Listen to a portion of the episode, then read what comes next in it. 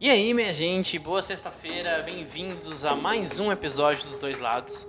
Hoje a gente vai falar das, ele... das eleições das casas legislativas, do Senado e da Câmara. Ah, os presidentes, novos presidentes, né, foram eleitos no começo da semana. E isso pode ter um impacto muito grande para o governo federal, isso é muito importante, porque os dois candidatos eleitos, o Arthur Lira e o Rodrigo Macedo, o Arthur Lira do PP de Alagoas e o Rodrigo Macedo do DEM de Minas Gerais, é, eles são governistas, ou pelo menos são pró-governo nesse momento. É, isso é, tem um, um, papel importante não só na deliberação dos projetos que o governo tem é, com a Casa Legislativa, a reforma administrativa, a reforma tributária, é, algumas outras coisas que estão no radar ali do Paulo Guedes e do governo, mas também esfria um pouco a história do impeachment que já vinha sendo, sendo discutido dentro da Câmara e, e também fora dela. Então acho que isso acaba esfriando um pouco. E esse apoio do Centrão, principalmente, que fez com que o Arthur Lira fosse eleito, ele veio com, um, com 3 bilhões em emendas é, parlamentares pelo Bolsonaro. E com certeza isso é providencial para ele, para que ele se mantenha no poder até 2022 e também para a próxima eleição. Então acho que é, no final das contas ele jogou o jogo que que já vinha sendo jogado há muito tempo dentro do governo federal. E até mesmo o DEM de Rodrigo Maia não, não teve o apoio ali ao Baleia Rossi, que era o candidato da oposição. E isso gerou um clima interno muito é, difícil dentro do DEM. Rodrigo Maia aparentemente é, parece que vai sair do partido, então isso acaba acarretando muito mais coisa do que a gente imagina. E aí eu quero trazer para vocês um pouco das, das opiniões de direita e esquerda sobre o acontecido. Começando com o Globo, direita. O novo presidente da Câmara chegou à eleição não só com o apoio do Palácio do Planalto, publicamente assumido por Bolsonaro. Lira também foi carregado por partidos do Centrão, do qual faz parte, e por filiados de outras siglas, incluindo as que compuseram o Bloco de Baleia Rossi. Conhecido como um cumpridor de acordos, o deputado ao lado de aliados comprovou a habilidade de negociar votos, até mesmo em causa própria. Ao inviabilizar o apoio de Dente Rodrigo Maia Baleia Rossi, acabou esvaziando os últimos momentos do antecessor no cargo e abriu caminho para as conquistas do próprio mandato. Agora vamos para a Gazeta do Povo. Diluiu-se o sonho de alguns de que a frente contra Bolsonaro de votos em Baleia Rossi, do MDB de São Paulo, fosse servir para a eleição de 2022. A frente diluiu-se, foram 145 votos. Se Rodrigo Maia cumprisse a ameaça de pegar um dos mais de 50 pedidos de impeachment, todos sem fundamento, e jogasse para votar, teriam 135 votos, quando são necessários 342. São ilusões que são vendidas às pessoas e as pessoas se enganam por isso. Agora vamos para outra opinião, também da Gazeta do Povo. Passadas as eleições para o comando do Congresso Nacional, o presidente Jair Bolsonaro vai intensificar as negociações para promover uma reforma ministerial, com o objetivo de recompor a esplanada com velhos e novos aliados Nesse último caso, principalmente do grupo de partidos que garantiu a eleição de Arthur Lira do PP de Alagoas para a presidência da Câmara. A ideia também é aproveitar o momento para resolver problemas do governo, retirando ministros que causam desgaste a Bolsonaro. Por hora, na reforma ministerial estão em jogo principalmente as pastas da Saúde, Secretaria-Geral da, da Presidência da República, Casa Civil, Cidadania e Relações Exteriores.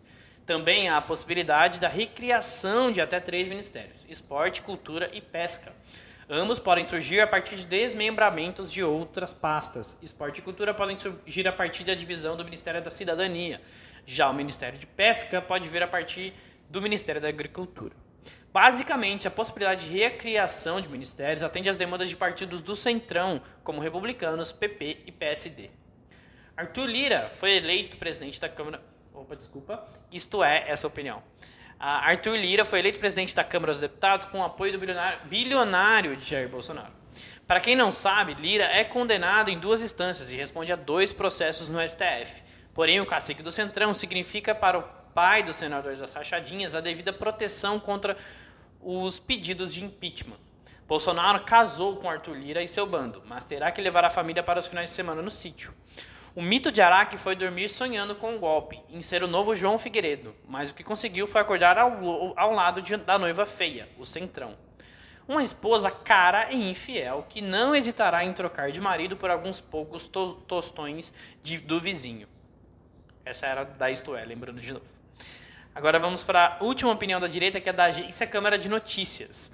O candidato a presidente da Câmara, Marcel Van Hatten, do Novo, do Rio Grande do Sul, acusou o governo de interferir na eleição da mesa diretora com liberação de 3 bilhões em obras para parlamentares.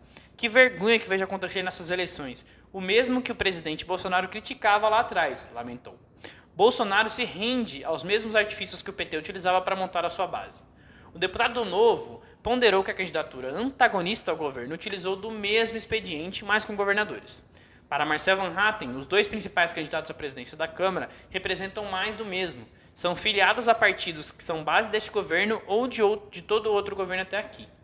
Lembrou: precisamos olhar para a trajetória de quem concorre, não apenas os discursos.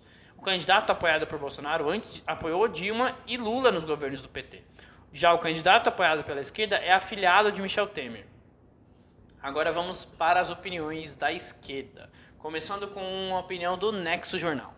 Durante a campanha para a presidência do Senado, Pacheco disse que o teto de gastos aprovado no governo Michel Temer não pode ser intocado. O parlamentar disse que os gastos públicos poderiam aumentar para projetos excepcionais, como a criação de uma nova rodada de auxílio emergencial. As declarações foram avaliadas como retórica política pela equipe de Paulo Guedes, ministro da Economia. Guedes vê as vitórias dos governistas Pacheco e Arthur Lira, candidato à da Câmara, como uma forma de destravar sua agenda de reformas liberais. Agora vamos para uma opinião da Carta Capital. É fundamental colocar a resistência contra as armas e a bandeira de uma sociedade justa e pacífica no centro das mobilizações. Esta agenda tem o potencial de restabelecer laços dos setores progressistas com lideranças religiosas das mais variadas matrizes. Também se toma se soma às mobilizações das mulheres e antirracistas pelas próprias vidas que vêm ganhando força no Brasil. Por fim, é preciso combater as reformas neoliberais, não com um discurso corporativista, e sim com um projeto que reabra as esperanças das pessoas com o futuro individual e com o nosso futuro enquanto coletividade. Para isso, a defesa do que é público é indispensável. O SUS revigorou sua legitimidade durante a pandemia. Os impasses da vacina mostram a importância do papel do Estado, inclusive para a economia pois o atraso na vacinação resultará ainda mais desemprego e miséria. Mas essa postura sozinha não basta. Precisamos apresentar propostas que apontem para o futuro, tais como a renda universal e o enfrentamento da emergência climática. A experiência do auxílio emergencial mostrou o potencial distributivo e democrático dessa política pública. Ela alcança os mais pobres, mas também os empregados informais, os trabalhadores da cultura, as pessoas com, com pequenos negócios nas periferias, os entregadores de aplicativos, entre outros setores que são sempre os mais fragilizados durante as crises econômicas. Agora vamos para a Folha de São Paulo. A avaliação é que a eleição de Lira pavimenta o caminho para a ocupação de funções no legislativo não só de Biaquices, mas de outros deputados bolsonaristas, alvos de inquéritos no Supremo por atacar ministros da corte. Os magistrados ressaltam que o STF poderá sofrer com o novo desenho da casa, a não apenas o grupo que trabalhou para liberar Maia e se opôs à candidatura de Lira. Por outro lado, ministros acreditam que devem ter no presidente do Senado, Rodrigo Pacheco do DEM, um aliado no Congresso. O discurso moderado feito pelo senador na abertura do ano legislativo foi visto com bons olhos. Conforme mostrou a Folha, a equipe econômica planeja uma lista escalonada de prioridades de, com o Congresso, começando com a discussão de propostas menos polêmicas. Influi nesse debate a visão de que há uma janela de tempo limitada para a aprovação das reformas, que vai até setembro, antes do início das discussões sobre a sucessão presidencial.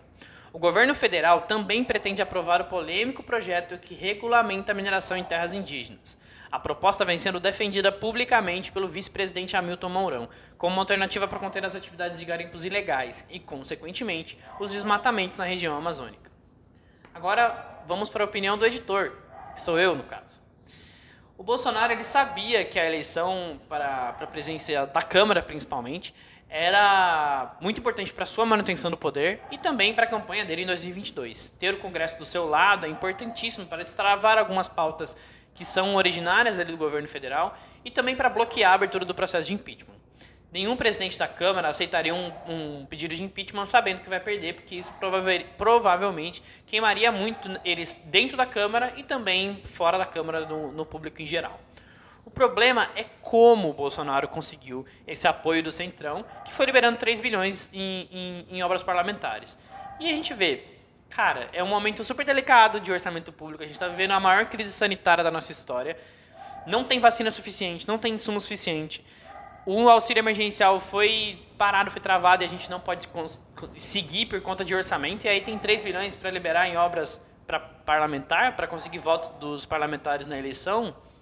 É estranho, é um pouco estranho. É evidente que essa eleição fortalece o cenário para o presidente Jair Bolsonaro, isso não tenho dúvida. Mas o centrão é o famoso exército suíço. Ele vai para onde está pagando mais, ele vai para onde o vento está soprando. E não sei se ele vai conseguir manter o apoio desses deputados por muito tempo, até porque depois desses 3 bilhões não vai ter muito mais dinheiro para ele poder fazer alguma coisa ali. É... E por outro lado, a gente vê uma oposição muito mal organizada, que não consegue nem juntar alguns partidos para ter voto suficiente para a presidência da Câmara, não tem um projeto de país muito claro.